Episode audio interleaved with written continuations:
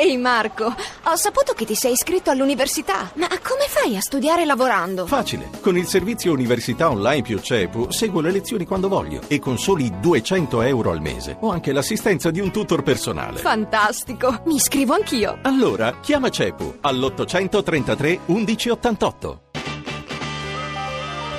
RAI GR1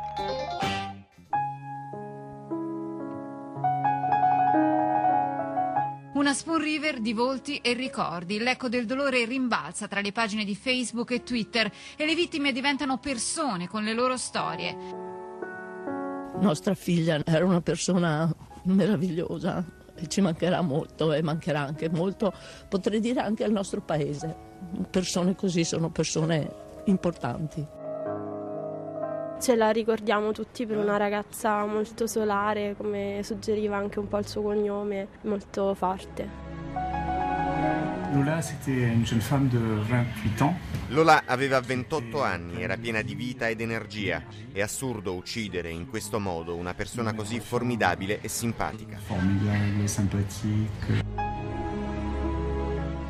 Quasi un rosario doloroso, grano per grano, nomi e storie di chi è morto negli attacchi di venerdì nel ricordo disperato eppure composto di madri, padri, amici. Lola e la nostra Valeria Sole Solesin. Era il futuro dell'Europa, ha detto di lei il presidente Mattarella nel messaggio alla famiglia. Eccola l'Unione Europea sognata da chi l'ha fondata, nei viaggi dei giovani che inseguono il loro domani lontani da casa, magari a Parigi, alla Sorbona, per poi morire al Bataclan. Eccola l'Europa che vuole essere accogliente e che però non sa ancora realmente come fare per dar casa e integrare, che di fronte ai viaggi della disperazione dalle coste africane, alle guerre che sconvolgono quel continente, ancora ancora fatica a mettere a fuoco soluzioni che garantiscano tutti, chi arriva e chi già c'è.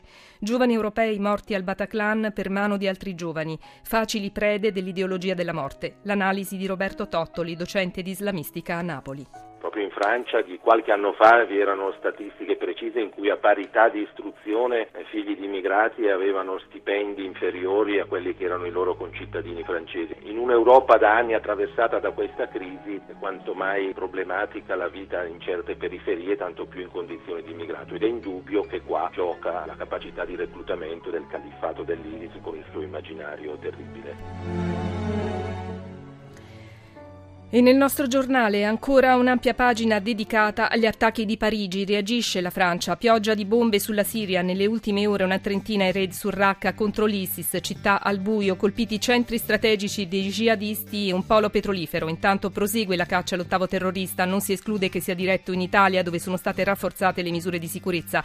E di sicurezza si sta parlando anche al G20 in Turchia. Atteso oggi un documento contro il terrorismo. Renzi chiede una strategia unitaria. Parleremo anche di chi, come i bambini, elaborano i fatti di questi giorni. Tra le altre notizie la cronaca con un'operazione contro la Camorra in Lombardia. Ricorderemo poi una figura storica del circo, è scomparsa Moira Orfei. Sport, la Formula 1, ancora dominio Mercedes.